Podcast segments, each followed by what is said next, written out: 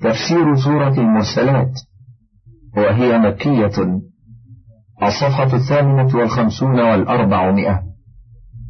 قال البخاري حدثنا أحمد حدثنا عمر بن حفص بن غياث حدثنا الأعمش حدثنا إبراهيم عن الأسود عن عبد الله هو ابن مسعود رضي الله عنه قال بينما نحن مع رسول الله صلى الله عليه وسلم في غار بمنن إذ نزلت عليه والمرسلات. فإنه ليتلوها وإني لأتلقاها من فيه وإن فاه لرطب بها إذ وثبت علينا حية فقال النبي صلى الله عليه وسلم اقتلوها. فابتدرناها فذهبت فقال النبي صلى الله عليه وسلم وقيت شركم كما وقيتم شرها. وأخرجه مسلم أيضا من طريق الأعمش وقال الإمام أحمد حدثنا سفيان بن عيينة عن الزهري عن عبيد الله عن ابن عباس عن أمه أنها سمعت النبي صلى الله عليه وسلم يقرأ في المغرب بالمرسلات بالمرسلات عرفا. وفي رواية مالك عن الزهري عن عبيد الله عن ابن عباس أن أم الفضل سمعته يقرأ والمرسلات عرفا. فقالت يا بني أذكرتني بقراءتك هذه السورة؟ إنها لآخر ما سمعت من رسول الله صلى الله عليه وسلم يقرأ بها في المغرب. أخرجه في الصحيحين من طريق مالك. به.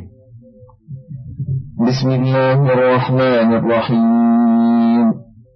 والمرسلات عرفا فالعاصفات عصفا والناشرات نشرا فالفارقات فرقا فالملقيات ذكرا. عذرا أو نذرا إنما توعدون لواقع. فإذا النجوم طمست وإذا السماء فرجت وإذا الجبال نسفت وإذا الرسل أقتت لأي يوم أجلت؟ ليوم الفصل. وما أدراك ما يوم الفصل ويل يومئذ للمكذبين. قال ابن أبي حاتم حدثنا أبي حدثنا زكريا بن سهل المروزي حدثنا علي بن الحسن بن شقيق أنبأنا الحسين بن واقد حدثنا الأعمش عن أبي صالح عن أبي هريرة. والمرسلات عرفان قال الملائكة وروي عن مسروق وأبي الضحى ومجاهد في إحدى الروايات والسدي والربيع بن أنس مثل ذلك. وروي عن أبي صالح أنه قال هي الرسل. وفي رواية عنه أنها الملائكة. وهكذا قال أبو صالح في العاصفات والناشرات والفارقات والملقيات أنها الملائكة. وقال الثوري عن سلمة بن كهيل عن مسلم البطين عن أبي العبيد عن أبي العبيدين قال سألت ابن مسعود عن المرسلات عرفا. قال الريح. وكذا قال في العاصفات عصفا والناشرات نشرا. إنها الريح. وكذا قال ابن عباس ومجاهد وقتادة وأبو صالح في رواية عنه. وتوقف ابن جرير في والمرسلات عرفا. هل هي الملائكة؟ إذا أرسلت بالعرف أو كعرف الفرس يتبع بعضهم بعضا أو هي الرياح إذا هبت شيئا فشيئا وقطع بأن العاصفات عصفا الرياح كما قاله ابن مسعود ومن تابعه. وممن قال ذلك في العاصفات عصفا أيضا علي بن أبي طالب والسدي وتوقف في الناشرات نشرا. هل هي الملائكة أو الريح كما تقدم. وعن أبي صالح أن الناشرات نشرا هي المطر. والأظهر أن المرسلات هي الرياح كما قال تعالى وأرسلنا الرياح لواقح. وقال تعالى وهو الذي يرسل الرياح بشرا بين يدي رحمته. وهكذا العاصفات هي الرياح. يقال عصفت الرياح إذا هبت بتصويت. وكذا الناشرات هي الرياح التي تنشر السحاب في آفاق السماء كما يشاء الرب عز وجل. وقوله تعالى فالفارقات فرقا فالملقيات ذكرا عذرا أو نذرا يعني الملائكة. قاله ابن مسعود وابن عباس ومسروق ومجاهد وقتادة والربيع بن أنس والسدي والثوري ولا خلاف ما هنا فإنها تنزل بأمر الله على الرسل تفرق بين الحق والباطل والهدى والغي والحلال والحرام وتلقي إلى الرسل وحيا فيه إعذار إلى الخلق وإنذار لهم عقاب الله إن خالفوا أمره. وقوله تعالى إنما توعدون لواقع هذا هو المقسم عليه بهذه الأقسام أي ما وعدتم به من قيام الساعة والنفخ في الصور وبعث الأجساد وجمع الأولين والآخرين في صعيد واحد ومجازات كل عامل بعمله إن خيرا فخير وإن شرا فشر. إن هذا كله لواقع أي لكائن لا محالة. ثم قال تعالى فإذا النجوم طمست أي ذهب ضوءها كقوله تعالى وإذا النجوم انكدرت. وكقوله تعالى وإذا الكواكب انتثرت وإذا السماء فرجت أي انفطرت وانشقت وتدلت أرجاؤها ووهت أطرافها. وإذا الجبال نسفت أي ذهب بها فلا يبقى لها عين ولا أثر كقوله تعالى ويسألونك عن الجبال فقل ينسفها ربي نسفا. الآية. وقال تعالى ويوم نسير الجبال وترى الأرض بارزة وحشرناهم فلم نغادر منهم أحدا. وقوله تعالى وإذا الرسل أقتت قال العوفي عن ابن عباس جمعت. وقال ابن زيد وهذه كقوله تعالى يوم يجمع الله الرسل. وقال مجاهد أقتت أجلت. وقال الثوري عن منصور عن إبراهيم أقتت وعدت وكأنه يجعلها كقوله تعالى وأشرقت الأرض بنور ربها ووضع الكتاب وجيء بالنبيين والشهداء وقضي وقضي بينهم بالحق وهم لا يظلمون. ثم قال تعالى لأي يوم أجلت ليوم الفصل وما أدراك من يوم الفصل ويل يومئذ للمكذبين. يقول تعالى لأي يوم أجلت الرسل وأرجئ أمرها حتى تقوم الساعة. كما قال تعالى فلا تحسبن الله مخلف وعده رسله إن الله عزيز ذو انتقام. يوم تبدل الأرض غير الأرض والسماوات وبرزوا لله الواحد القهار. وهو يوم الفصل كما قال تعالى ليوم الفصل. ثم قال تعالى معظما لشأنه وما أدراك ما يوم الفصل؟ ويل يومئذ للمكذبين. أي ويل لهم من عذاب الله غدا. وقد قدمنا في الحديث أن ويل واد في جهنم ولا يصح. ألم يك الأولين ثم نتبعهم الآخرين؟ كذلك نفعل بالمجرمين. ويل يومئذ للمكذبين. ألم نخلقكم من فجعلناه في قرار مكين. إلى قدر معلوم. فقدرنا فنعم القادرون. ويل يومئذ للمكذبين ألم نجعل الأرض كفاتا أحياء وأمواتا وجعلنا فيها رواسي شامخات شامخات وأسقيناكم ماء فراتا ويل يومئذ للمكذبين. يقول تعالى ألم نهلك الأولين يعني من المكذبين للرسل المخالفين لما جاءوهم به. ثم نتبعهم الآخرين أي ممن أشبههم. ولهذا قال تعالى كذلك نفعل بالمجرمين. ويل يومئذ للمكذبين. قاله ابن جرير. ثم قال تعالى ممتنا على خلقه ومحتجا على الإعادة بالبداءة ألم نخلقكم من ماء مهين أي ضعيف حقير بالنسبة إلى قدرة الباري عز وجل كما تقدم في سورة ياسين في حديث بشر بن جحاش. ابن آدم لأن تعجبني وقد خلقتك من مثل هذه. فجعلناه في قرار مكين. يعني جمعناه في الرحم وهو قرار الماء من الرجل والمرأة. والرحم معد لذلك حافظ لما أودع فيه من الماء. وقوله تعالى إلى قدر معلوم يعني إلى مدة معينة من ستة أشهر أو تسعة أشهر. ولهذا قال تعالى فقدرنا فنعم القادرون. ويل يومئذ للمكذبين. ثم قال تعالى ألم نجعل الأرض كفاتا أحياء وأمواتا؟ قال ابن عباس كفاتا كمنا؟ وقال مجاهد يكفت الميت فلا يرى منه شيء. وقال الشعبي بطنها لأمواتكم وظهرها لأحيائكم.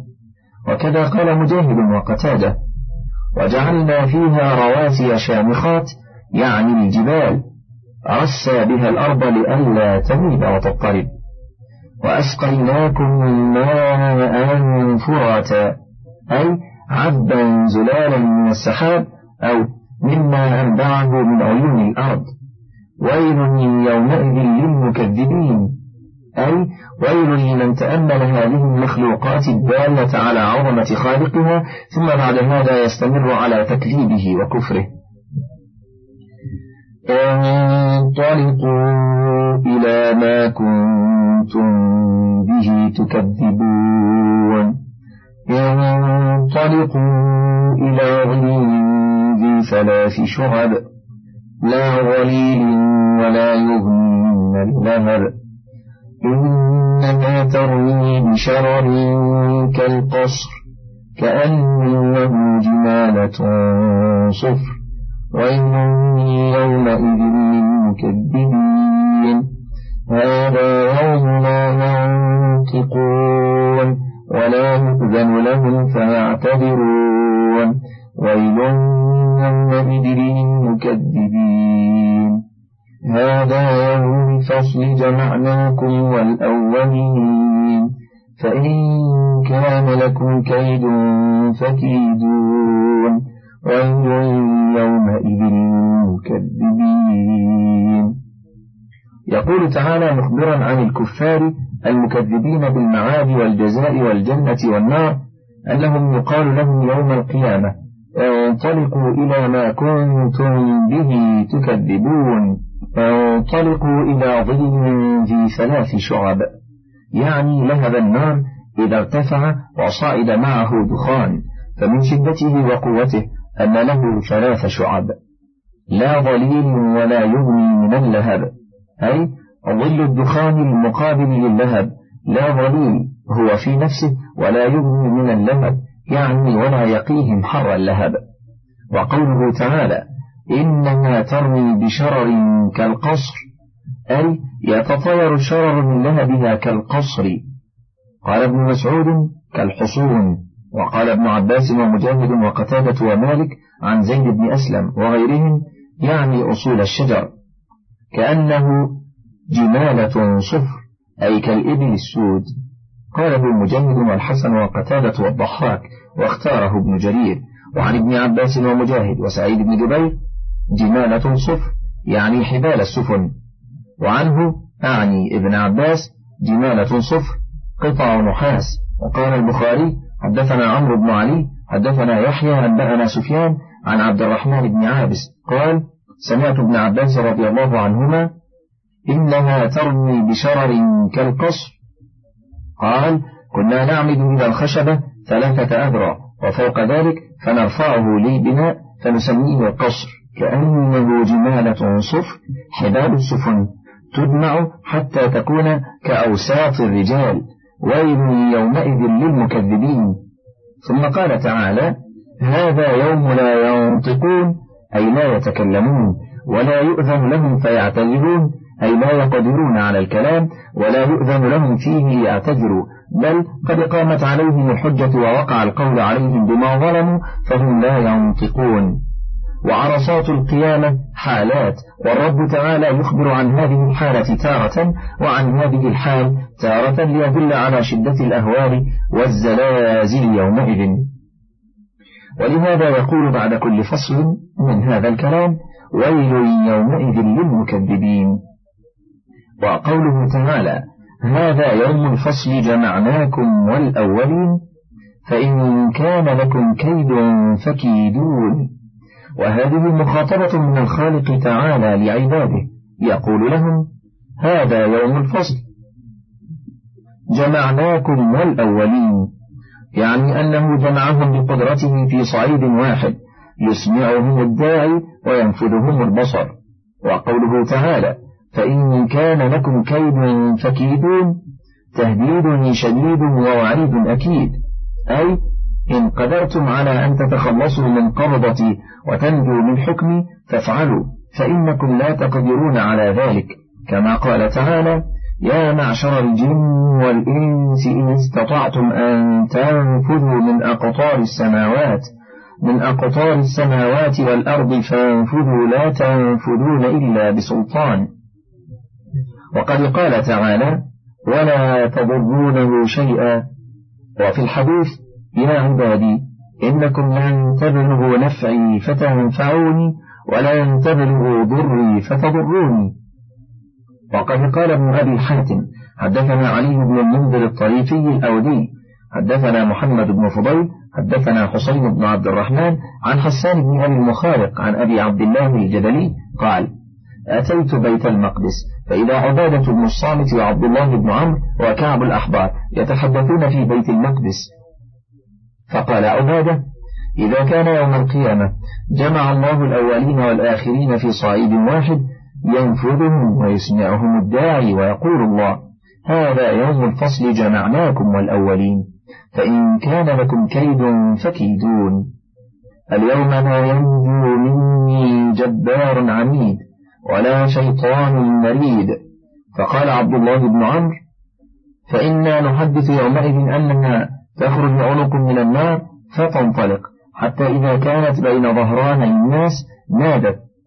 أيها الناس إني بعثت إلى ثلاثة أنا أعرف بهم من الأب بولده ومن الأخ بأخيه. لا يغيبهم عني وزر ولا تخفيهم عني خافية. الذي جعل مع الله إله آخر. وكل جبار عنيد وكل شيطان مريد. فتنطوي عليهم. فتقذف بهم في النار قبل الحساب بأربعين سنة. إن المتقين في ظلال وعيون. وفواكه مما يشتهون. كلوا واشربوا هنيئا بما كنتم تعملون. كذلك نجزي المحسنين. ويل يومئذ للمكذبين. كلوا وتمتعوا قليلا إنكم مجرمون. ويل يومئذ للمكذبين. وإذا قيل لهم اركعوا لا يركعون. ويل يومئذ للمكذبين. فبأي حديث بعده يؤمنون. يقول تعالى مخبرا عن عباده المتقين الذين عبدوه بأداء الواجبات وترك المحرمات إنهم يوم القيامة يكونون في جنات وعيون أي بخلاف ما أولئك الأشقياء فيه من ظل يحمون وهو الدخان الأسود المنتن وقوله وفواكه مما يشتهون أي ومن سائر أنواع الثمار مهما طلبوا وجدوا. كلوا واشربوا هنيئا بما كنتم تعملون. أي يقال لهم ذلك على سبيل الإحسان إليهم. ثم قال تعالى مخبرا خبرا مستأنفا إنا كذلك نجزي المحسنين. أي هذا جزاؤنا لمن أحسن العمل. ويل يومئذ للمكذبين. وقوله تعالى كلوا وتمتعوا قليلا إنكم مجرمون. خطاب للمكذبين بيوم الدين وأمرهم أمر تهديد ووعيد فقال تعالى كلوا وتمتعوا قليلا أي مدة قليلة قريبة قصيرة. إنكم مجرمون. أي ثم تساقون إلى نار جهنم التي تقدم ذكرها.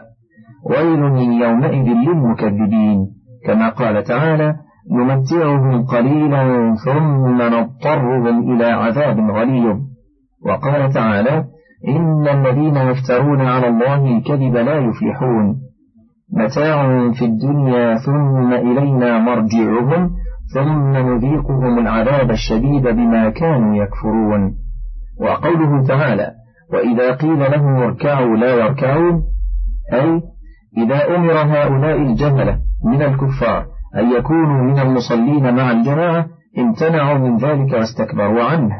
ولهذا قال تعالى ويل يومئذ للمكذبين ثم قال تعالى فبأي حديث بعده يؤمنون؟ أي إذا لم يؤمنوا بهذا القرآن فبأي كلام يؤمنون به؟ كقوله تعالى فبأي حديث بعد الله وآياته يؤمنون؟ قال ابن أبي حاتم حدثنا أبي حدثنا ابن أبي عمر حدثنا سفيان عن إسماعيل بن أمية سمعت رجلا أعرابيا بدويا يقول سمعت أبا هريرة يرويه إذا قرأ والمرسلات عرفا فقرأ فبأي حديث بعده يؤمنون؟ فليقل آمنت بالله وبما أنزل وقد تقدم هذا الحديث في سورة القيامة. آخر تفسير سورة المرسلات ولله الحمد والمنة. وبه التوفيق والعصمة.